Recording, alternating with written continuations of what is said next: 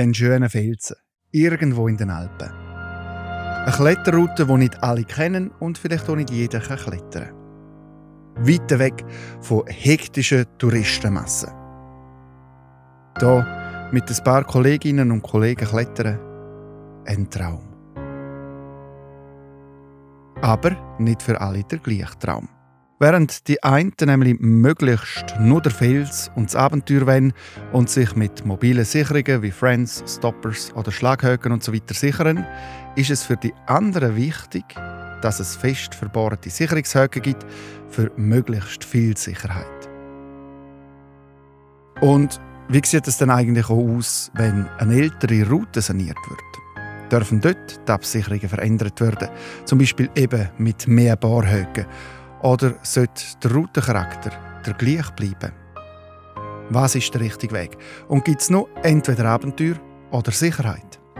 Um diese Frage geht es in dieser Folge von Schlüsselstellen, der Podcast vom Schweizer Bergsportspezialist Bächli Bergsport. Zum Thema Routensanierung hat Bächli Bergsport drei Experten zu einem Roundtable-Gespräch eingeladen. Am Tisch sitzen der Bergführer und Profi-Alpinist Yannick Glatthardt. Für mich ist es halt sehr wichtig, dass man, ja, dass man halt sich mit dem Fels gut ausein äh, stark auseinandersetzt, dass man, dass man das, was man macht, äh, im Griff hat und dann äh, braucht es auch nicht zwingend, sage jetzt mal, Allmeter einen Haken. Der Kletterlehrer und Routenbauer Silvan Schüppach vor Berg- und Kletterschule Höhenfieber. Ja, was ich ein das Problem sehe, ist, dass äh, für mich ist eine Routensanierung oder auch eine Routenerschliessung, da ist man irgendwo durch immer ein, ein Spannungsfeld zwischen, man hat einerseits unberührten Fels, unberührte Natur und etwas Wildes. Und auf der anderen Seite hat man halt den Mensch, der gerne konsumieren würde, der das gerne würde äh, zu seinem Spass drauf klettern Und der Raphael Schmidt vom Verein Rebolting, der sich im Bereich Routensanierung einsetzt. Ja, also wir haben auf jeden Fall das Problem, ähm, schon an verschiedenen Orten gehabt, dass die Leute, die aus der Halle kommen, sich draussen ähnlich verhalten. Und auch das Gefühl haben, dass, dass äh, die Sachen genauso gewartet sind wie in einer Halle und sie sich auch nicht gross überlegen, kann ich jetzt hier stürzen oder nicht. Und das ist vor allem so bei bodennachen äh, Stürzen ist das natürlich dann schon relativ gefährlich. Das Gespräch leitet der Jörg Buschor von Outdoor Publishing. Jörg, bitte. Also wenn es um die Frage geht, ob und wie Kletterrouten saniert werden sollen, dann gehen die Emotionen oftmals sehr hoch. Ein zentraler Streitpunkt wird der Charakter von Routen verändert, wenn Sicherungsmittel vom Erstbegehr äh, austauscht werden. Silvan Schüppach, wann ist der Charakter von einer Route so weit verändert, dass du ein Problem damit hast? Also ich denke, es gibt nicht eine eindeutige Antwort und es hängt auch sehr stark davon ab, äh, in was für einem Bereich wir uns befinden. Ist das ein Klettergarten oder ist das eine Alpinroute? Aber ich persönlich bin der Meinung, dass äh, grundsätzlich dann, wenn mobile Sicherungsmittel können angewendet werden und auch bei der Erstbegehung angewendet worden sind, dass das zum Beispiel so muss bleiben. Und was ich auch der Meinung bin, ist, wenn eine Route sich halt so ein bisschen aus auszeichnet hat, dass sie ähm, psychisch ein bisschen anspruchsvoller ist, finde ich es schön, wenn man dem bei Sanierung Rechnung trägt. Das muss nicht heißen, dass sie so gefährlich sind, aber dass doch das irgendwie so bleibt.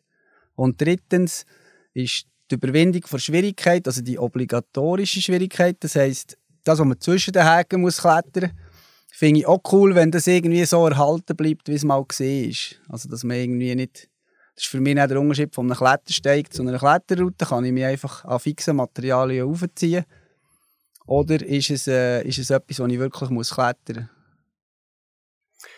Raphael Schmidt, du hast 2017 äh, den Verein Rebolting mitbegründet. Welche Ziele verfolgt ihr und ziehst du die Linie am gleichen Ort wie der Silvan? Ähm, ja, also wir haben, äh, wir haben eigentlich äh, verschiedene Ziele, äh, oder, wo wir äh, definiert haben, ja, bei der Gründung schon vom Verein und was sich jetzt auch immer wieder äh, mehr herauskristallisiert haben im Verlauf der Zeit.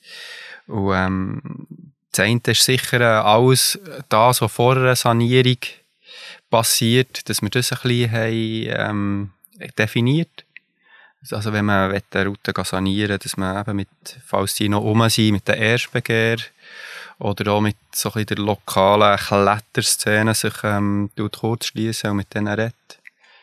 dass man, dass man ähm, grundsätzlich eben auch den Charakter von Routen äh, wenn es jetzt eine mehr sehr lange Route ist, oder ohne Klettergarten, abgesehen davon, äh, dem auch ein bisschen Respekt zollt und ähm, dass man natürlich auch saubere Bühne macht, also dass, dass äh, die Häge am richtigen Ort sind.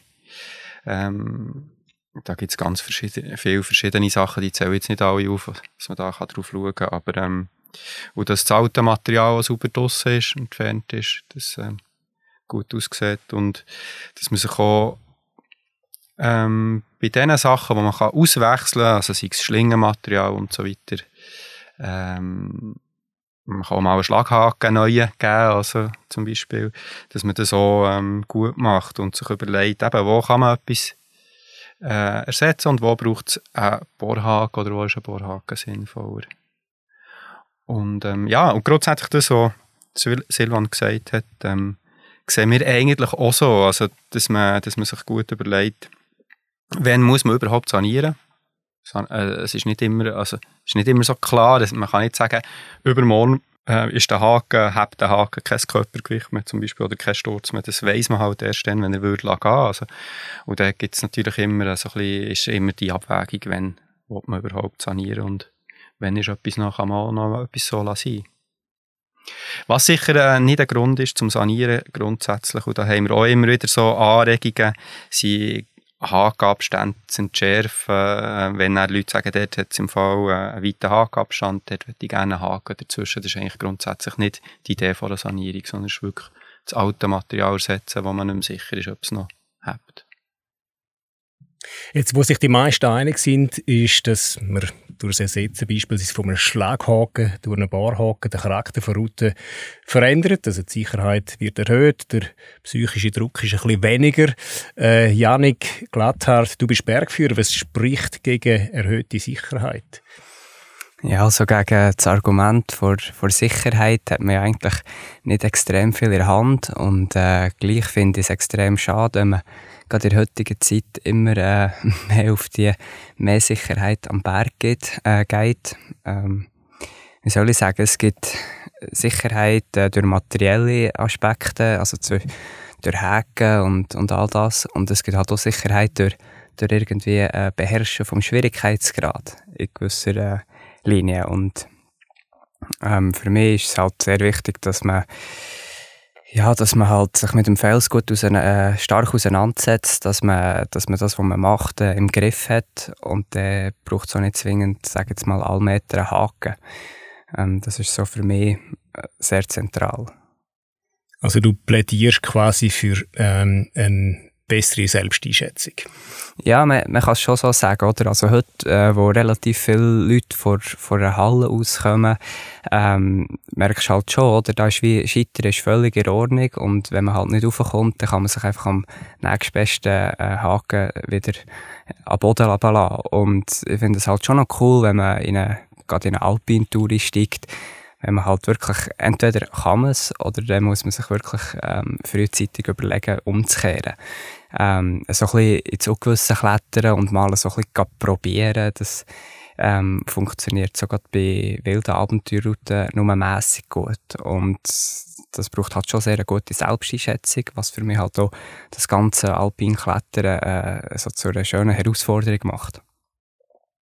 Der Bruno Hasler, Bereichsleiter Ausbildung und Sicherheit beim Schweizer Alpenclub, ähm, hat einen anderen Aspekt noch zu bedenken gegeben, nämlich äh, die Frage, wenn der erste Begehr quasi mit den damals modernsten Hilfsmitteln äh, oder Sicherungsmitteln geschaffen hat, ähm, ob nicht auch heute quasi das beste Material verwendet soll werden. Also übertrieben gesagt, eben macht es Sinn, heute noch einen Holzkeil im Fels zu dreschen, wenn es andere Möglichkeiten gibt. Könnt ihr mit dieser Aussage mitgehen? Also für mich passt die Aussage, aber ich muss da auch dazu schicken, dass, dass die Ausrüstung sich nicht nur auf das fixe Material, das im Fels steckt, soll beziehen, sondern auch auf das ganze Spektrum. Das heisst zum Beispiel, äh, heutzutage hat man viel mehr Friends und bessere Friends, also mobile Sicherungsgeräte, die man kann legen kann. Äh, die Schuhe sind auch besser zum Klettern. Also das spielt dann auch das rein, was Janik sagt, oder? Die, die, die eigene Sicherheit. Die Eigenverantwortung kann man auch mehr verlangen, weil man hat bessere Planungstools, man hat bessere Kletterschuhe und, und, und. Also von dem her kann ich schon hinter dieser Aussage stehen, aber ich würde sie auch noch erweitern um das ganze Spektrum von Ausrüstung. Also ich denke, das, was Silvan sagt, eben mit den Friends, äh, für ein konkretes Beispiel zu geben, also die ersten Friends, das war ja so ein Alu-Stab äh, und die hat man nicht in äh, Horizontalrisse können legen, weil sie ist schwer gebrochen. Ähm, das ist halt wie selbstverständlich, dass man Friends in Horizontalrisse kann legen kann. Und wenn jetzt zum Beispiel bei einer, bei einer alten Route, dort halt bei dem Riss, wo man dazu mal nicht hätte können, äh, absichern, einen Haken steckt, dann ist es heute wie der Zeitpunkt, dass man den Haken entfernen und dort den Fremd ähm, kann legen. Ähm, Hankerum muss ich auch sagen, bin ich der Meinung, dass so in Platten, wo sie wirklich früher einfach gar nichts kennt und 20, 30 Meter äh, sind drüber aufgelaufen, wo ich halt so finde, da darf man heute schon mal ein Häkchen stecken, weil bist ja dann kein König, wenn du irgendwie eine 5A-Platte keine Sicherungsmöglichkeiten brauchst und dann, sobald es ein bisschen schwerer ist, äh, bohrst du die auf, oder? Also da finde ich, da kann man so ein bisschen ähm, Tage ein bisschen anders verteilen und dann ist man schon auf einem sehr guten Standard. Wo sehen ihr das grössere Problem? Der Austausch beispielsweise von einem Schlaghaken durch einen Bohrhaken oder ist es mehr die Erhöhung von der Anzahl der Sicherungspunkte? Mm, ja, also grundsätzlich ähm, ist es natürlich so, dass wenn man Schlaghäken ersetzt mit Bohrhäken, dass man halt ähm, viel mehr Möglichkeiten hat, den Bohrhaken äh, zu platzieren. Also man, man muss sich dann nicht unbedingt an, an einen Riss halten, zum Beispiel, was halt einfach äh, ermöglicht, das anzubringen oder einfach einen Schlaghaken reinzuschlagen, sondern man kann auch gewisse Begradigungen zum Beispiel machen.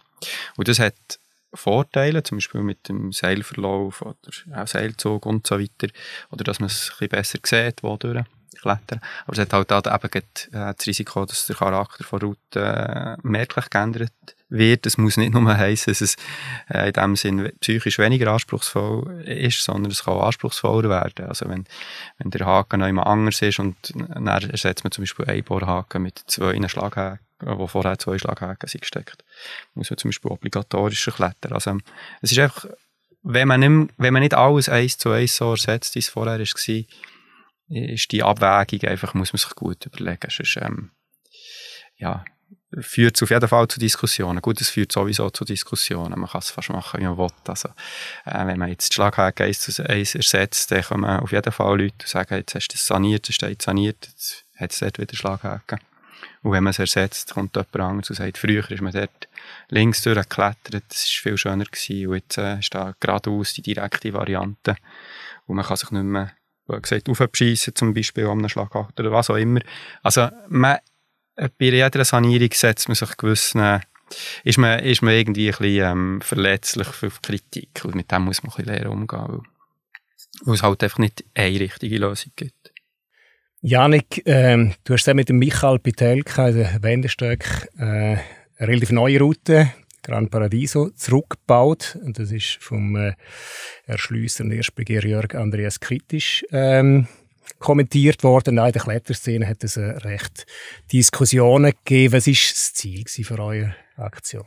Ja, also das Ziel war eigentlich ganz klar gewesen und äh, ich habe äh, durch, durch diverse Leute äh, mitbekommen, dass da etwas am Gehen ist. Ähm, ich habe auch gehört, wo Leute darüber abgeseilt dass, äh, dass dort eigentlich äh, zwischen den Bohrhäken noch äh, zusätzliche Löcher sind gebohrt worden, für sich mit einem System wie zum Beispiel Petzl Removable sich einfach aufzubohren. Ähm, das ist mir natürlich ein Dorn im Auge, weil die Wendenstöcke, das ist für mich, ja, das ist meine Heimat, oder? Von dort komme ich, dort, äh, äh, hat meine Familie geklettert. Ich habe dort äh, als Elfjähriger Excalibur machen. Also der, der Ort bedeutet mir sehr viel. Und Wende ist auch ein bisschen bekannt für so ein moralisch anspruchsvolle Routen. Ähm, ja, dann habe ich gedacht, ich, ich will das mal selber anschauen. Ich will, ich schauen, was da gegangen ist. Ähm, weil gerade rechts, links davon ist die Route Jetnitschka von Michael Pitelka ähm, wo halt irgendwie für dazu mal ein, ein riesen Klassiker war. Äh, noch heute eine wahnsinnig schöne Route. Dann, äh, rechts davon haben wir Zahir, wo irgendwie während sechs Jahren lang ähm, Erschließungsarbeit geleistet ist worden, bis es dann mal geklappt hat. Und dann einfach so gefunden, hey, äh, so eine, kurz, eine kurze Route mit mit diesem Bohrstil, das passt eigentlich nicht dorthin. Wir sind dann dort raufgegangen, haben angefangen abseilen und haben eigentlich wirklich gesehen, dass, dass dort eigentlich ca. 30, 40 cm ein Loch in der Wand war, äh, wo man sich hat. Und für mich ist einfach ganz klar, dass das hat nichts mit, mit Erschliessen zu tun. Also, so kann man eigentlich einen, Bettopfeiler raufklettern oder ohne Probleme. Und ich habe es eigentlich sehr schade gefunden, habe die Häke alle entfernt mit dem Michael zusammen. Wir haben die Häke ähm, Jörg zurückgegeben und einfach so ein Statement ablegen dass wir das an den Wendenstöcken eigentlich nicht tolerieren.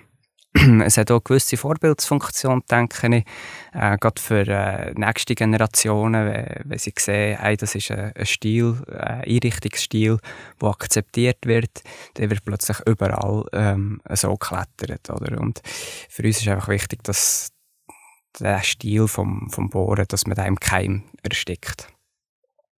Und ähm, ist der Vorwurf vielleicht auch, dass zu wenig mit den Locals kommuniziert worden ist? Oder ist es ein mangelnder Respekt von der lokalen Kletterethik? Ja, also ich, ich denke, grundsätzlich ist es schon immer gut, wenn man irgendwo an einem anderen Ort geht, einrichten dass man, dass man mit der lokalen Community äh, etwas diskutiert und, und sein Vorgehen äh, auch ein bisschen plant. Äh, Hankerum muss ich sagen, noch wenn das diskutiert wäre worden, diesen Stil akzeptieren wir einfach nicht. Das ist sonnenklar. Jetzt, das war eine relativ neu erschlossene Route. Ähm, wie ist es bei der Routensanierung? Wie wichtig ist da der Austausch mit der lokalen Community? Also ich würde sagen, der Ursprung vom, vom Verein, den wir haben, von Rebolting, ist, ähm, ist eigentlich äh, auch ein bisschen in Meiringen, weil dort hat es äh, quasi einen Zusammenschluss gegeben, schon von, wo sie haben Geld gesammelt von, von lokalen Klettern und äh, Erschließer, früher Erschließer auch. Und zum Routen sanieren, die nachher waren. Und, und wir haben ich war dort auch dabei gewesen und ich habe das echt super gefunden, wie, wie sich sie haben organisiert. Also, dass dann auch die Leute, die dort klettern, eben haben etwas un unterstützt für die Route, die dort saniert wurden. Und, und gleichzeitig haben alle auch ein bisschen gewusst, äh, was läuft, wo das es läuft und ähm, wer was gemacht hat. Also das ist, äh, macht das Ganze viel einfacher, weil man mögliche äh, Veränderungen vielleicht, die man machen bei einer Sanierung oder Ideen, die man hat, halt vorgängig kann anschauen mit den, mit den Leuten von dort und auch ein bisschen etwas über Geschichte erfahrt. Aber ideal ist sowieso, wenn man mit den Erstbegehr direkt kann sanieren kann oder eben vorher noch das Telefon mit ihnen macht. Und, und aus diesem Grund haben wir ja eigentlich auch im Verein äh, dann so organisiert, dass wir eigentlich alles Regionen haben, die das Material bei ihnen haben. Und das sind immer Leute, die in der Region noch klettern und die Szene auch kennen. Und die geben schlussendlich auch das Material raus. Und ich finde auch die, die das Material rausgeben, tragen halt damit Verantwortung, dass das in dem Sinne auch in die richtigen Hände kommt und gut gemacht wird. Das kann man nicht so zentral, wir sind ja relativ gross, also wir sind jetzt äh, vom Tessin bis ins Oberwallis und in Jura, äh, sind wir da überall ein bisschen ähm, unterstützen und das kann man nicht zentral organisieren, sondern es müssen wirklich die Locals, die eben auch aktiv sind und enthusiastisch engagiert, ähm, dann auch ein bisschen äh, managen, das Ganze. Wer soll oder wer darf denn sanieren und ist das, was du jetzt gerade beschrieben hast, das ideale Vorgehen für eine Routensanierung? Oder gibt es da andere Vorstellungen, wie das müsste aussehen? Ja, also ich denke, ähm, die, die sich halt mit dem Klettersport sehr intensiv auseinandersetzen und, und äh, der Drang haben, etwas zu sanieren und so und ein bisschen in der Community verankert sind, ähm, wenn die natürlich irgendwo in einem Klettergebiet, wo, wo vielleicht nicht gerade jeden Tag zu Hunderten von Leuten klettern, wenn denen natürlich etwas auffällt, ähm, oh, die Routen müssten wir mal machen oder da könnte man irgendwie noch eine Begradung oder eine Verlängerung oder was auch immer, äh, wenn die das dann mit diesen regionalen Verantwortlichen von Rebolting absprechen, ähm, ja, das ist dann auch immer ein Abwägen, oder? Aber das ist dann eigentlich ein, ein, super Approach, oder? Dass, dass man eigentlich so ein viele Helfer, helfende Hände hat, wo, äh, wo da kann man kann, kann mitwirken ja, was ich ein das Problem sehe, ist, dass äh, für mich eine Routensanierung oder auch eine Routenerschliessung, da ist man irgendwo durch immer ein, ein Spannungsfeld zwischen, man hat einerseits unberührte Fels, unberührte Natur und etwas Wildes. Und auf der anderen Seite hat man halt den Mensch, der gerne konsumieren würde, der das gerne würde, zu seinem Spass drauf klettern. Und für mich die ideale Sanierung ist so, dass sich der Erschließer dem Spannungsfeld bewusst ist und da probiert, einen guten Mittelweg zu finden. Oder? Das kann jetzt bei einer Alpinroute sein, sie ist zwar psychisch anspruchsvoll, aber trotzdem nie gefährlich. Das kann etwas sein. Wobei, was gefährlich ist und was nicht, sieht jeder Mensch anders. Aber ich bin mir schon bewusst, dass das bei diesen Sanierungen extrem schwierig ist, weil da müsste man ja schon fast äh, ja, ein Eintrittsgespräch führen mit einem Sanierer. Wie ist deine Haltung? Äh, was ist für dich Wildnis? Was ist für dich Abenteuer? Was ist für dich Konsum? Wo ziehst du Grenzen? Und die Person, die, die das Material rausgibt, oder? Ich meine, die hat ja nicht Zeit, da jeder Mensch in seinem Innersten zu durchleuchten, wie der, wie der tickt. Oder? Und, und so bin ich halt der Meinung, passieren halt auch viele Sanierungen, die ich persönlich recht schade finde. Weil halt oft, sehr oft jemand äh, in seiner Freizeit viel Arbeit investieren und, und will dann eigentlich etwas machen, wo möglichst viele Leute klettern können. Und da passieren meiner Meinung nach die meisten Fehler. Sobald man den Anspruch hat, etwas zu machen, wo möglichst jeder Mensch in diesem Land kann klettern kann, dann entstehen auch die Routen, die zwar äh, ja, für Kinder und Anfänger und Familien mega cool sind, aber halt überhaupt nichts mehr mit dem ursprünglichen Abenteuer zu tun hat, was man hatte. Und meiner Meinung nach braucht es da halt irgendwo durch ein bisschen eine, Regio eine Regionentrennung, oder? Jetzt ein eindeutiges Beispiel ist Wendenstück, oder, wo wir es gerade davon hatten. Da, da ist klar, oder? Das wird nie ein Kinder- und Familiengebiet werden. Und dann finde ich es auch super, dass man sich dafür einsetzt, dass es ein Abenteuergebiet bleibt. Also denke, da muss man halt auch ganz eben klar ähm, differenzieren, oder reden wir irgendwie von Sportklettergärten, wo von zum Beispiel Meiringen aus in, in 10 Minuten erreichbar sind, wo, wo Pläsier sind, wo man, wo man halt auch so ein bisschen seine Skills trainieren oder einfach eine gute Zeit haben. Oder reden wir von irgendwie einer, einer coolen Tour äh, an den Wendenstöcken, wo, wo alpin anspruchsvoll ist. Und ich denke, ähm, so Sanierungen, gerade so an Wänden oder am Signal oder in den Engelhörner, äh, das ist schon sehr, sehr anspruchsvoll, äh, welchen Weg dass man da geht. Oder? Ähm, ich sage immer, so ein bisschen weniger ist mehr. Ähm, ja, Bohrhaken ein bisschen umplatzieren, ein bisschen verschieben, dass man eben gerade auf diesen heiklen, einfacheren Stellen ähm, sich schwer verletzt, das finde ich unnötig. Hingegen die aber irgendwie, sobald es ein bisschen stotziger ist, wo sie sich früher zum Teil auch schon aufgebohrt, ja, da darf man heute ein bisschen Bohrhaken einsparen, oder? Aber das ist halt auch immer so, je nach Niveau und je nach ähm, Gedanken vom, vom Sanierer oder vom Erschließer, was sich der gerne wünscht. Der bekannte Alpinist und Bergführer Robert Jasper hat dafür plädiert, dass nur ausgebildete, erfahrene Bergsteiger, eventuell sogar solche mit einer speziellen Lizenz, sollen sanieren. Ist das äh, eure Meinung? Ähm, sollen nur Profis ran oder geht es auch anders? Ähm, ja, also unser Verein ist ähm, absichtlich unprofessionell.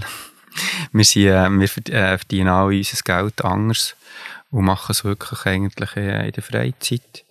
Und ich finde, das ist, das ist auch noch, das ist auch gerade ein, Mehrwert. Also erstens haben wir keinen Druck müssen sanieren, für irgendwie zu existieren, sondern wir machen es grundsätzlich dann, äh, wenn es nötig ist, ähm, also wenn das Material entsprechend äh, gealtert ist, dass man es eben ersetzen sollte. Und nicht, ähm, dass man dann äh, plötzlich Geld verdienen mit dem Sanieren. Und, und ich finde auch das Klettern, auch in der Geschichte, wie es ist entstanden, da hat man nicht eine, eine Lizenz müssen einlösen für eine neue Route zu erschließen, sondern das ist eigentlich aus, aus einem anderen Antrieb herausgekommen, weil man, weil man halt, äh, das, äh, ja, das hat erleben wie das ist, so ins Unbekannte zu klettern und etwas Neues zu erschließen. Und ich denke, äh, äh, ich will, ich will das auf keinen Fall ändern. Also ich will das nicht professionalisieren und, ähm, und das auf, eine, eben auf die vorher beschriebenen mit den vorher beschriebenen äh, Mitteln quasi lösen, dass es eben in die richtigen Hände kommt, das Material. Ja, also es ist jetzt sicher äh, also es ist eine interessante Überlegung und der könnte man mal nachgehen, aber ich bin mir nicht sicher, ob das äh, Schwierigkeiten wirklich kann lösen kann. Weil ähm, die Diskussion oder die Uneinigkeit, was jetzt gut ist und was schlecht ist, die wird dann einfach auf einer anderen Ebene geführt. Oder? Also da gibt es ja dann auch ein Gremium, das die Lizenz vergibt. Und da ist ja dann in dem Sinne die Macht wie die Routen schlussendlich werden, liegt dann eigentlich bei diesem Gremium, oder? Und ja, ist die Frage, ob das besser wird.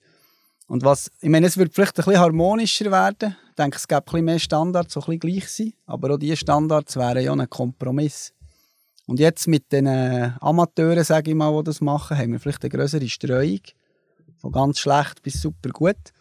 Aber im Schnitt, im Schnitt über alles gesehen, ist das Resultat auch ähnlich. Ja, ich denke, also bei gewissen Sachen sind wir schon relativ professionell. Also zum Beispiel Material testen, schauen, welche, welche Sachen dass wir äh, einkaufen, zum rausgeben, das, das tun wir äh, wirklich auch, äh, relativ breit abgestützt Alben testen. Ich glaube, das kann man nicht viel besser machen. Und das ist eigentlich auch standardisiert, also dass wirklich das Material gut ist, wo, wo man neu in Fels äh, setzt. Das ist auch nicht fertig, also es ist schon eine Entwicklung, die immer weitergeht. Ähm, aber schlussendlich ist ja, lebt ja halt der Klettersport genau von dieser Vielfalt, dass es eben nicht überall gleich ist, dass, dass man immer wieder ähm, äh, andere, andere Routen antrifft im Charakter. Äh, der Fels selber ist auch immer unterschiedlich und die Region auch. Und äh, ich finde das sehr spannend und da werde ich jetzt nicht etwas äh, quasi drüber stülpen über die, über die ganzen Sanierungen, die dann einheitlich daherkommt. Irgendwie. Also, ich finde es ja eigentlich auch, das ist ja das auch, was der Bergsport oder das Klettern für mich persönlich äh, stark ausmacht. Also, weißt, ich brauche nicht irgendeine Prüfung oder irgendetwas. Ich kann einfach meine Schlaghäken und meine Friends nehmen, den Hammer laden und dann kann ich irgendwo unberührten Fels loslegen, oder? Und das ist ja genau das, oder? Wir haben heute, äh, ja, für jeden Stapler, für jeden Kran irgendwie für alles brauchst du mittlerweile eine Prüfung und im Bergsport haben wir eigentlich wirklich noch völlige Freiheit, ähm, machen zu tun, wie wir es gerne hätten. Stichworte Clean Climbing, ähm, Mountain Wilderness Schweiz vertritt die Meinung, dass eben dort, wo man mobil absichern kann, keine Bohrhöcke hergehören, ähm, aus der Meinung, dass eben die Ressourcen vom kletterbaren Fels begrenzt ist und natürlich noch beschränkter die Fels, äh, die absicherbar sind mit mobilen Geräten. Also geht uns da in der Schweiz der Fels aus? Also meiner Meinung nach ganz klar, ja. Also das, es ist ja, also was ich interessant finde, ist, wenn, wenn man das auf dem Papier liest und im, sag jetzt mal im Büro oder am Stammtisch über das diskutiert, sind sich eigentlich die meisten Leute einig, dass es cool ist, wenn man einen schönen Riss hat, dass man den selber absichern kann. Im Gelände selber stelle ich halt einfach fest, dass das ganz eine andere Realität ist. Also das halt, äh, ja, das wird ja geschrieben, ja, da braucht man noch Friends, aber ich habe gedacht, ich bohre es dann gleich so, dass man, dass man nur einen Satz Friend braucht oder vielleicht nur einen braucht, oder? Weil die Leute haben ja nicht zwei. Sie haben zwar irgendwie 700-fränkige Jacken, aber einen zweiten Friend kaufen wäre halt schon ein bisschen wahnsinnig. Und dann ist halt wirklich oft so, dass die Häken auch so gesetzt sind, neben dem Riss notabene, dass man zwar im Riss noch könnte legen, aber das Zeil einer mega Zickzack macht. Und dass es einfach halt dann, ja, es macht dann keine Lust, einen Friend zu legen, weil es ist so saniert, dass es einem nur Nachteile daraus gibt. Und dass man es dem gescheitsten sein und einfach zum nächsten Bohrhaken klettert. Und ja, das sehe ich wirklich so ein bisschen als Hauptproblem an, dass das, was gesagt wird und das, was gemacht wird, ist oft nicht das Gleiche. Ja, also ich denke, in der Schweiz sind wir da an einem katastrophalen Ort, was das anbelangt. Also, äh, die Leute sind, sind so dermassen ver, verwöhnt, sagen jetzt eins, von irgendwie gut abgesicherten Routen. Und ich selber bis irgendwie 13-jährig habe ich doch, ich weiss noch, wo ich mit dem Raffi eins, äh, bin Routen einrichten, helfen und dann hat Raffi da mit Friends hantiert und ich habe einfach so gefunden, ah, wegen einem Friend nehmen wir jetzt doch nicht, also wegen einem Placement nehmen wir jetzt doch nicht einen Satz Friends mit. Und dann habe ich aber ein bisschen überlegt und eigentlich gecheckt, ja, es geht genau um das. Also, man ist sich zu bequem, Friends mitzunehmen und das finde ich extrem schade. Und also meine Meinung ist einfach ganz klar, dort, wo man Schlaghaken, Friends oder Keil oder irgendetwas kann setzen kann, da gehört kein Bohrhaken her. Alles andere muss man demontieren. Ja, also, ist, also dass der Fels ein bisschen ausgeht, ist ganz klar so. Ähm, aber es gibt immer noch Potenzial. Ich denke, man muss wirklich unterscheiden. Also der Fels geht vor allem auch den Erstbegehr halt wenn aus. Also beim Sanieren ist ja der Fels schon erschlossen. Und dort muss man halt auch ein bisschen unterscheiden. Und ich denke, grundsätzlich ist es, ist es vielleicht gar nicht so eine schlechte Idee, wenn man eben in einem Gebiet auch mal etwas bohren will, dass man sich zuerst mal überlegt, ja, kann man auch mal bestehende Routen sanieren dort. Und, weil ich denke, beim Sanieren lernt man auch extrem viel über das Gebiet kennen. Also man setzt sich eben damit auseinander und dann kann man vielleicht das, was dann am Ende ist passiert, was Janik vorhin geschildert hat, auch ein verhindern, wenn man zuerst sich mal einfach mit, mit, äh, mit dem Charakter von dem Gebiet auseinandersetzt beim Sanieren. Also das ist äh, auch etwas, wo oft passiert, dass man einfach irgendwo noch eine Erstbegehung machen und zwischen zwei bestehenden Linien noch etwas reinquetscht. Hm, das gibt wirklich viele Spezialisten, die, die auf das äh, aussehen. Und, und das hat natürlich auch immer einen Einfluss auf die bestehenden Routen, oder? Wenn man quasi nicht mehr so frei ist in der Linienwahl, sondern äh, einfach überall haken. Ein Hakennetz ist durch eine Wand, finde ich. Das finde ich eher etwas, was mich stört. Und ähm, das stimmt, also ich habe, ich habe selber auch schon ähm, Routen äh, gebaut, wo man eigentlich sehr gut könnte, ähm, mobil absichern weil ich das Gefühl hatte, ja, dort läuft jetzt niemand, also alles andere sind Sportkletterrouten, wo man wirklich einfach zwölf Wechsel mit muss, nehmen, sonst gar nicht. Und ähm, dort läuft auch niemand mit Friends äh, rauf. Und muss sagen, mittlerweile sehe ich schon auch den Mehrwert. Also mittlerweile habe ich fast das Gefühl, vielleicht läuft extra eben mal jemand dort rauf, für die Route zu können zu klettern. Also, dass man quasi eine Route attraktiver macht, wenn man es eben mobil absichern kann. Ich glaube, wenn, wenn man das natürlich schafft, ist das auch etwas sehr Schönes, also so eine Trendwende. Aber es muss ja auch wirklich so sein, dass man es kann absichern kann und nicht äh, muss zweieinhalb Stunden basteln und eine halbe Stunde kann klettern, für dass man es irgendwie halb sicher kann machen Ja, also da geht die Meinungen sicher auseinander, oder? Das ist wieder genau das was ist ein schöner Riss, was ist eine gute Absicherung mobil, oder? Und, und äh, im Gelände stelle ich halt fest, dass viele Sanierer, wenn man sich nur schon den Kopf ein muss schräg haben für dass man in den Riss hineinsieht, dann ist das, wird das schon als schlechter Punkt von einem Freund bezeichnet und wird trotzdem gebohrt. Obwohl der Sanierer selber dort den Freund reintut, sich auf Gestaltchen anmacht und dann einfach bohrt, oder? Und das ist halt etwas, das, ja, das regt mich, das regt mich auf, das stört mich, oder? Weil ich finde, ich finde, Klettern ist viel mehr als nur ein Leistungssport. Es ist viel mehr als nur ein Schwierigkeitsgrad. Und genau aus diesem Grund ist es extrem wichtig, dass wir uns die letzten Felsen erhalten als etwas Wildes. Weil, wir müssen jetzt schon mal ehrlich, also wir müssen jetzt mal die Karte auf den Tisch legen. 90% oder mehr als 90% der gut zugänglichen Klettertech für Klettern geeigneten Felsen sind einfach äh, in einen eine verbohrten Klettergarten oder Klettergebiet eingerichtet. Es ist einfach so, oder? Und ich bin völlig, ich bin völlig nicht gegen Bläsierkletterer und gegen Massen von Leuten, die jetzt den Sport entdecken, weil ich selber habe den Sport auch dürfen entdecken. Ich finde einfach, für einen normalen Kletterer, Klettererin in der Schweiz gibt es so viele Möglichkeiten schon. Und man würde sich gescheiter darauf fokussieren, die Sachen, die es gibt, noch besser einzurichten, wo, wo man auch nicht mobil kann absichern kann und dafür diese Sachen mal ein bisschen rausnehmen und ein bisschen entlasten und, äh, und halt wild sein, wo man mobil kann absichern kann. Ich meine, auch mal Hand aufs Herz, normale Hallenkletterer, der jetzt mal auf Fels rausgeht, findet es eigentlich auch nicht cool, einen Handriss zu klettern. Weil es einfach eine andere Disziplin ist und weil es den meisten Leuten auch einfach als ein Murks überkommt. Und warum lässt man den Rest nicht einfach sein für die, die das cool finden und die das dann auch gerne selber absichern? Finde ich sehr schade, ja.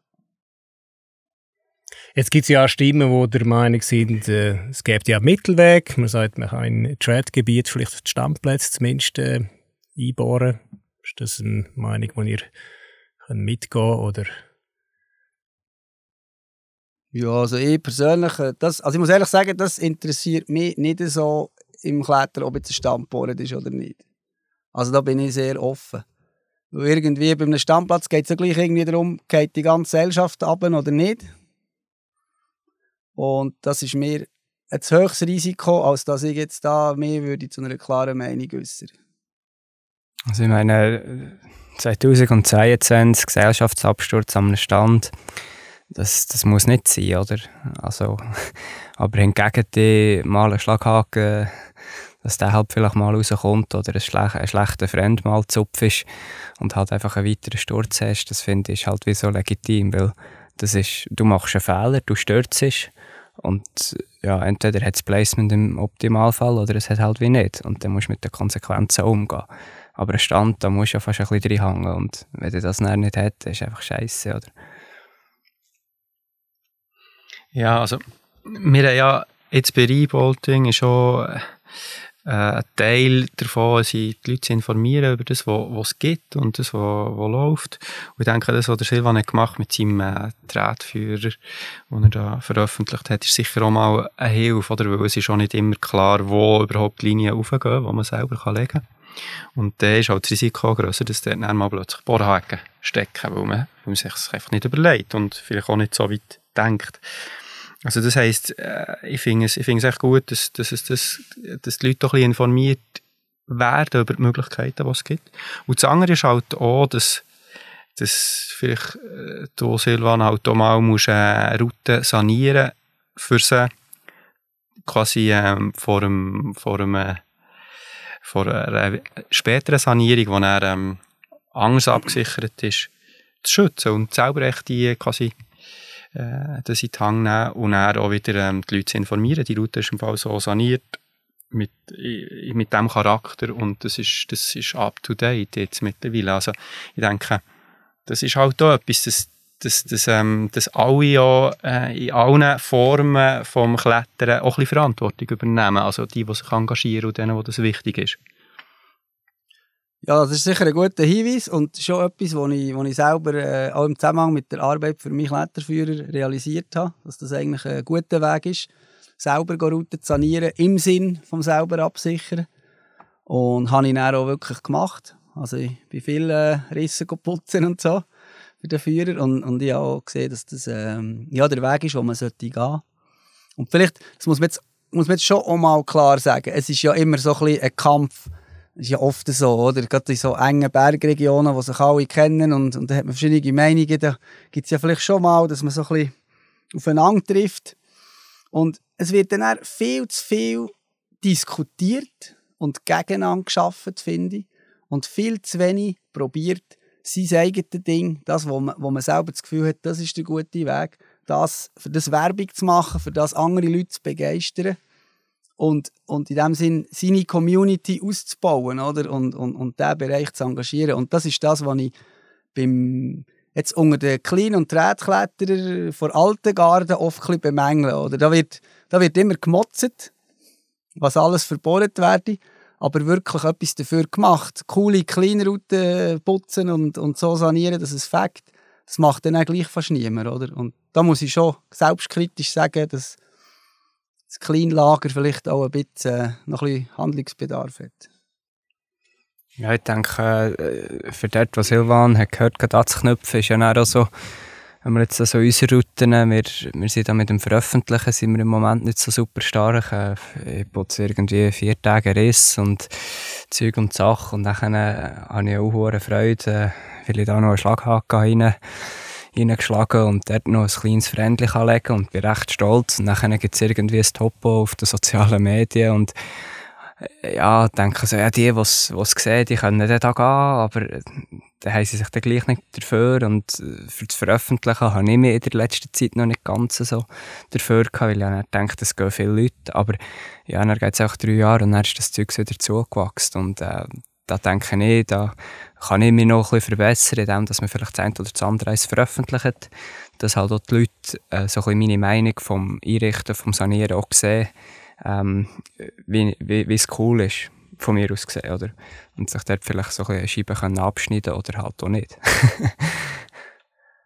Jetzt ist schon gesagt worden, das Hallenkletter ist immer populärer äh, geworden in den letzten Jahren. Stetig wachsende Nutzerzahlen in der Halle. Viele von diesen Leuten, nicht alle, aber viele landen früher oder später auch am Felsen. Erhöht es dann irgendwo den Druck, dass man Routen sicherer macht? Also hat das einen Einfluss vielleicht eben auf die Philosophie, die wir jetzt gehört haben? Hey, also von mir aus überhaupt nicht. Weil, äh, wenn ich sehe, wie viele Leute in der Halle am Klettern sind, und wenn ich die mal rausprojiziere, dann sind unsere Klettergärten und Routen recht gefüllt.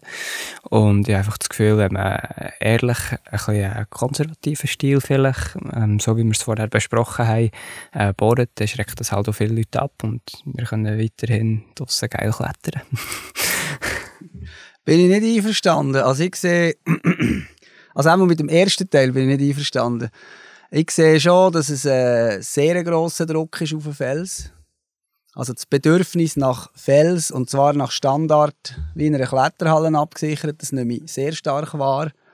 Ich meine, ich, für, von mir gut erreichbar ist das Lehn, oder? Das ist so der Klettergarten.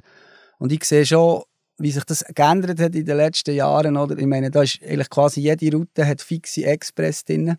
Es ist jeder Griff markiert. Es gibt irgendwelche äh, Läppli und, und so, äh, so, so, ähm, so Stofftüchli, dass, dass dort, wo Wasser raussödert, dass die Griffe trocken bleiben. Im Notfall wird auch abdichtet mit Beton, dass da kein Wasser mehr rausläuft. Und klar, ich meine jetzt für die Natur, ist ja nicht ein riesiger Eingriff, aber einfach so, mir persönlich ja, ich habe ein bisschen Mühe damit, wenn ich dann einfach sehe, die Route die muss so fix fertig sein. Oder wie eine Tiefkühl-Lasagne ist so eine Route. Oder? Die ist schon parat, die kannst du einfach rausnehmen, Mikrowelle stellen und, und fertig ist sie. Oder? Und, und so ein bisschen selber mal Griffe suchen oder mal ein bisschen kämpfen, dass man neu mit drüber kommt, dass man es zum nächsten Haken schafft, das fehlt nachher ein bisschen. Oder? Das bezieht sich jetzt ein bisschen mehr auf die schweren Routen, oder? Was, ich, was ich sage. Aber gleichzeitig sehe ich schon auch, dass halt das ist die Gratwanderung, die ich am Anfang beschrieben habe, zwischen Abenteuer, dem ganzen Klettern, was dazugehört, und dem Konsum, oder? Und die Erschließer, viele von den Erschließer orientieren sich halt schon, was ist der Standard, oder? Oder wenn ich will, dass eine Route möglichst viel geklettert wird, dann schaue ich an, was erwarten die Leute von dieser Route. Und die meisten Leute lassen sich natürlich viel besser abspeisen mit etwas, wo sie auf Anhieb raufkommen, als mit etwas, wo sie zu kämpfen haben. Und darum mache ich alles Mögliche, dass, dass die Leute einfach raufkommen. Und das finde ich halt irgendwo durch, ist, da verkauft man ein bisschen die Seele vom Klettern und vom Bergsteigen irgendwo durch. Und, und das tut mich ein bisschen schade. Und ich bin auch der Meinung, dass die Leute, die vor Halle auf Fels gehen, dass man die durchaus abholen kann mit ein mehr Commitment. Es ist überhaupt nicht so, dass, dass sag jetzt mal, Felseinsteiger die Erwartung haben, das muss alles bestens glänzen und super sein, sondern ich glaube, die, die Leute finden das auch cool, wenn sie halt beim Schwierigkeitsgrad ein runterfahren, Sachen machen, wo, wo sie ganz sicher können. Aber dass es dafür halt auch mal noch ein mehr Skills braucht, als nur eine möglichst kleine, mit Magnesium markierte Liste zu haben. Ja, also wir haben auf jeden Fall das Problem ähm, schon an verschiedenen Orten gehabt, dass die Leute, die aus der Halle kommen, sich draussen ähnlich verhalten und auch das Gefühl haben, dass, dass die Sachen genauso gewartet sind wie in Halle und sie sich auch nicht gross überlegen, kann ich jetzt hier stürzen oder nicht. Und das ist vor allem so bei bodennachen äh, Stürzen ist das natürlich schon relativ gefährlich. Also wenn, wenn die Leute ähm, beim Hängen vom zweiten Haken am Boden fallen und sich wirklich verletzen oder schwer verletzen in den Klettergärten. Und dort habe ich schon gemerkt, dass äh, beim Sanieren das schon immer mehr ein Thema wird, vor allem gerade ähm, aber in diesen populären Klettergärten, wo sehr viele Leute hat, dass man sich überlegt, ob man, man das jetzt immer noch so bohren, dass man Boden geht, oder tut man den Haken so versetzen, dass man, dass man halt keinen Bodensturz hat. So. Und, ähm, und äh, das andere, was immer wieder das Thema ist, ist natürlich, äh, dass man bei den Ständen nicht mehr muss fädeln muss. Und dort muss ich ja sagen, wir geben dort äh, auch Schraubkarabiner raus. Und es ist halt oft so, dass die Leute selber dann, äh, Schnapper und Sachen drinnen lassen, Stand. Und wenn es so ist, also wenn es sich quasi hat, äh, etabliert, dass, dass die Leute ähm, eigenes Material, das man nicht muss fädeln muss, in den Ständen lassen, dann tun wir auch sagen, tut der gescheiter Maßstall, Karabiner äh, die er einfach länger hat und es ist nicht mehr so gebastelt, das ist schon so. Also ich muss jetzt da schon mal sagen, der Haken so setzen, dass es einen Bodensturz gibt oder nicht. Oder? Also ich meine, ich rede jetzt überhaupt nicht von solchen Sachen, sondern ich rede jetzt von, von Klettergebieten, die unlängst geboren worden sind, wo einfach quasi all, fast alle 50 cm ein Haken steckt und wo man eigentlich gar nicht mehr klettert, sondern man klippt nur noch.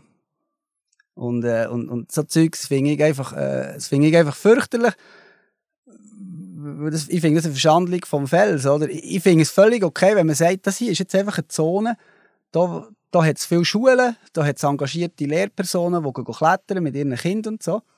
Finde ich das super, wenn man das mal macht. Oder? Aber es wird immer wie mehr der Standard und, und ich, sehe immer wie mehr Felsen, die einfach extrem viel Haken haben. Also wirklich so, man sieht gar keine Fels mehr von lauter Metall.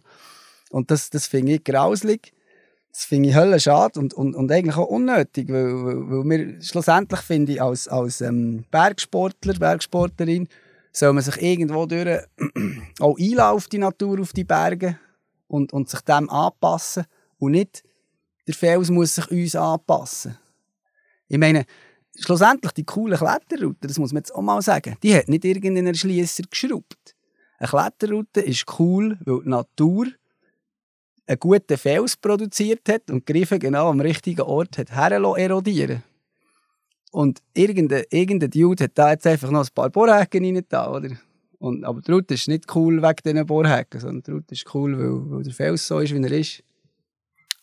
Also ja, da, da kann man gut anknüpfen, oder? Also ich, als Führer bin ich ja relativ viel mit Leuten am Klettern und so im alpinen Terrain unterwegs und ich sehe meine Rolle extrem stark in, wie das Abenteuer zu vermitteln oder äh, ihnen etwas zu zeigen, ähm, was sie in der Halle eben nicht konsumieren können. Und äh, das braucht schon sehr viel, dass man die Leute auf das kann, sag jetzt mal, eingrufen, oder? Dass sie das auch, auch cool finden und auch so ein bisschen den Hintergrund vom Klettern sehen. Ähm, es ist überhaupt nicht so, dass ich sage, hey, wir wollen die ganze Halle klettern, nicht am Fels, oder? Aber es zieht halt relativ viel mit sich, halt auch eben, sei es ein bisschen mit Abfall oder mit dem Toilettenproblem, wo man viel so überlaufene Klettergärten hat. Und ja, dann kommen die Jungs ins Bouldergebiet im Magic Wood mit irgendwie der Boombox, weil halt im Trainingsraum XY halt auch eine Boombox steht und so. Und ich finde, da ist, da ist unsere Aufgabe sicher in Zukunft auch extrem stark, dass man die Leute ein bisschen briefen, äh, was eigentlich der Ursprung ist und, und wie es da draussen läuft, oder? So. Und ähm, eben, so wie Silvan sagt, mit der Fels, oder, es ist eigentlich mir als, er, als Erschließer, als Erstbegehr oder auch als Sanierer, wir sehen einfach wie die Linie. Ähm, der Rest hat Natur gemacht und dass man das halt akzeptiert, wir sind Gast oder äh, mit einer sehr starken Ehrfurcht sich da in diesem Gebiet tut, äh, verhalten. Jetzt ein Teil vom Alpinismus ist ja auch immer schon gewesen, dass man an Grenzerfahrungen gesucht hat. Eben, geht uns denn das Abenteuer verloren, indem man die Route übersaniert oder eben wie du, Silvan, gesagt hast, alle halb Meter einen Bohrhaken setzt? Ja, ich finde schon. Ich meine, man muss es vielleicht, man muss sagen, wenn man bereit ist, sehr lang zu suchen zu laufen, dann, dann geht einem das Abenteuer in nächster Zeit nicht verloren. Aber genau das finde ich eine gewisse Ungerechtigkeit. Ich finde, ich, finde, ich, ich darf doch auch in gutem Fels, wo gut erreichbar ist, auch noch eine Abenteuerroute haben, oder? Warum, warum muss jetzt äh, warum muss alle Klettergarten gleich sein, oder? Es geht, ein bisschen mit, es geht ein bisschen darum, mehr, mehr vom Gleichen oder vielleicht doch noch ein bisschen ähm, anders auch noch zuzulassen, oder? Und da ist, schwingt das Pendel schon sehr stark nach mehr vom Gleichen. Und das finde ich halt schade. Also ich kann jetzt da nur von mir reden, wenn ich saniere, äh, sehe ich das ziemlich anders. Also es kommt sehr stark auf die Person an, die das damals Sport hat, wie der Charakter auch ist. Also selbst im Klettergarten. Ähm, es ist ziemlich, äh, ziemlich ähm, unterschiedlich, äh, ob jetzt der eine oder der andere äh, die Route damals gebaut hat und man merkt es dann auch beim Sanieren gut, oder? Ähm, wer sich wie viel hat überlegt. Und darum, ich finde, es ist, immer, es ist schon relativ viel, also ich sehe jetzt kein äh, 50 cm, auch 50 cm Haken, dass man so eine Sanierung hat unterstützt in den letzten, seit es eigentlich der Verein gibt, wüsste ich jetzt gerade nicht selber. Es ist auch kein Vorwurf nein, an dich oder an Revolting, es sind einfach Beobachtungen, die ich mache. Und es ist nicht so, dass es überall so ist. Okay, ja, aber es ist schon relativ äh, vielseitig, muss ich sagen, aber was halt schon fehlt, es ist, es ist schwierig, einen Klettergarten zu finden, wo, ähm, wo gerade äh, wo eine sehr, sehr anspruchsvolle, psychisch anspruchsvolle Einseilerränge-Route äh, existiert im Vergleich zu den alten Sportkletterrouten, die es gibt. Das ist ganz klar, ja. Der Alpinismus ist ja stark auch von Traditionen geprägt. Also jetzt für den Außenstehenden ist ja relativ einfach, oder kann relativ einfach der Eindruck entstehen, die Alten Regeln definieren, nach denen sich die Jungen können aussehen. Jetzt mal ganz provokativ gefragt, wem gehört denn der Fels? Ja, niemandem. Also. Das ist einfach Mutter Natur und wir sind, wie gesagt, der, der Gäste und äh, es ist sehr schwierig, da irgendwie Regeln zu definieren und so. Ich, ich vertrete einfach den Standpunkt von ähm, mobile Sicherungsgeräte und Schlaghäken äh, und wenn es gar nicht anders geht, bohren wir halt mal einen. Ähm, aber grundsätzlich kann das wie, gibt es da keine Regeln und das kann jeder eigentlich auch so machen, wie er will. Ähm, und gleich gibt es halt so ein bisschen einen ethischen Grundsatz oder einen Grundsatz, so eine Richtlinie, nach der ich mich jetzt eben orientiere. Ähm, es gibt mir ja grundsätzlich auch nicht das Recht, ähm, eine Route zu demontieren, wenn ich es jetzt so sage. Es ist wirklich so, aber gleich machen es, weil es mir halt einfach nicht passt. Also, ist so ein bisschen rebellisch halt. Ja, es ist eine gute Frage und die Antwort ist klar. Ich meine, der Fels gehört niemandem oder allenfalls halt der Gemeinde, oder, wo er drauf steht. Und ich denke, wir als Bergsportler sind äh, heilfroh, dass es nicht reglementiert ist, dass wir die ganze Juristerei in dem Sinn auch noch nicht so haben im Bergsport. Und ich denke, das ist das oberste Ziel, dass es ein Raum vom Abenteuer bleibt. Und genau das spielt jetzt mir halt auch in die Hände mit dem Argument, weil, weil wir haben vorhin das Thema Standplätze gehabt, oder? Und ich habe zum Beispiel bei gewissen Trailrouten von mir bewusst keine Standplätze drin Oder einfach nicht gebohrte Standplätze, weil ich einfach auch finde, wer, wer diese Route jetzt macht, der muss einfach Bescheid wissen in allem. Auch wie man einen Standplatz verbessert, oder? Und so nehme ich mir irgendwie auch durch die Verantwortung weg. Oder? Ich war zwar so nett, gewesen, gewisses Material zurückzulassen, weil das ist mühsam war zum Setzen. Aber schlussendlich äh, obliegt es am Wiederholer zu entscheiden, ob das Material lenkt oder nicht. Und, oder nur schon das Wort Erschließung ist ja eigentlich jetzt rein juristisch betrachtet schon sehr heikel. Weil meine, eine Begehbarmachung von einem Berg oder von einem Fels impliziert eigentlich eine Mitverantwortung von der Person, die das macht. Und darum distanziere ich mich extrem von dem, weil ich finde, der Berg ist der Berg. Und wenn ich mal ein Häkchen irgendwo noch drinnen lasse, aus, aus Freundlichkeit, ändert das nichts am Berg. Aber wenn, wenn der Berg halt erschlossen wird, dass, äh, dass halt jeder, der den Grundkurs 1 hat gemacht hat, raufkommt, dann äh, ist es irgendwo, irgendwann haben wir da auch ein Problem mit dem, oder? Und da möchte ich noch ein bisschen Gegensteuer geben. Ich meine, das ist eigentlich, das befürwortet ja äh, das Clean Climbing eigentlich. Ja, noch, noch wenn man jetzt irgendwie eine juristische Baubewilligung oder irgendetwas bräuchte für eine Route, ja, da ist man dann halt einfach gewesen und zurückgelassen hat man halt das Häkchen, weil es nicht mehr ist rausgebracht, aber wow, man kann dir ja wie nichts anweisen und du hast auch nichts verändert grundsätzlich, du bist einfach dort hochgeklettert. Und ich denke, also mit dem könnte ich eigentlich von dem her schon noch leben. ja, das Problem ist halt, dass, dass irgendwie 90 Prozent oder vielleicht sogar 95 Prozent wahrscheinlich äh, von den Routen halt nicht so funktionieren. Und äh, zum Glück sind sie noch kein Werk, äh, so eine Kletterroute, und man ist auch noch nicht verantwortlich für das. Ich hoffe wirklich auch, dass das so bleibt. Aber da müssen wir uns auch keine Illusionen machen, in der Schweiz oder im Berner vor allem. Aber nein, in der ganzen Schweiz klettert man primär eigentlich an diesen Haken. Das ist einfach so. Und, und ähm, das ist auch die grosse Angst halt von, von, von den Sanierern und auch zum Teil von den Gemeinden, also wenn man dort geht, fragen, dass sie plötzlich für, zur Verantwortung gezogen werden, wenn ein Unfall passiert. Grundsätzlich ist es aber momentan schon so, dass wenn man draussen halt klettert, man selber verantwortlich ist für, fürs Klettern. Es ist eben nicht wie ein Klettersteig, der verbunden ist, alles, was gewartet wird, sondern die Haken sind da, um sich zwischensichern, aber man muss selber einschätzen, ob das noch hat oder nicht. Und ich hoffe, es bleibt wirklich so, weil sonst wird es sehr, sehr aufwendig. Jeder von euch hat einen Wunsch an die Kletter-Community. Welcher wäre es? Also meine wäre ganz klar, dass es, äh, dass es äh, einen Konsens gäbe, dass mal die, vielleicht auch die Organisationen von den Erschließer sich zusammensitzen und, und eigentlich die Gebiete ausscheiden.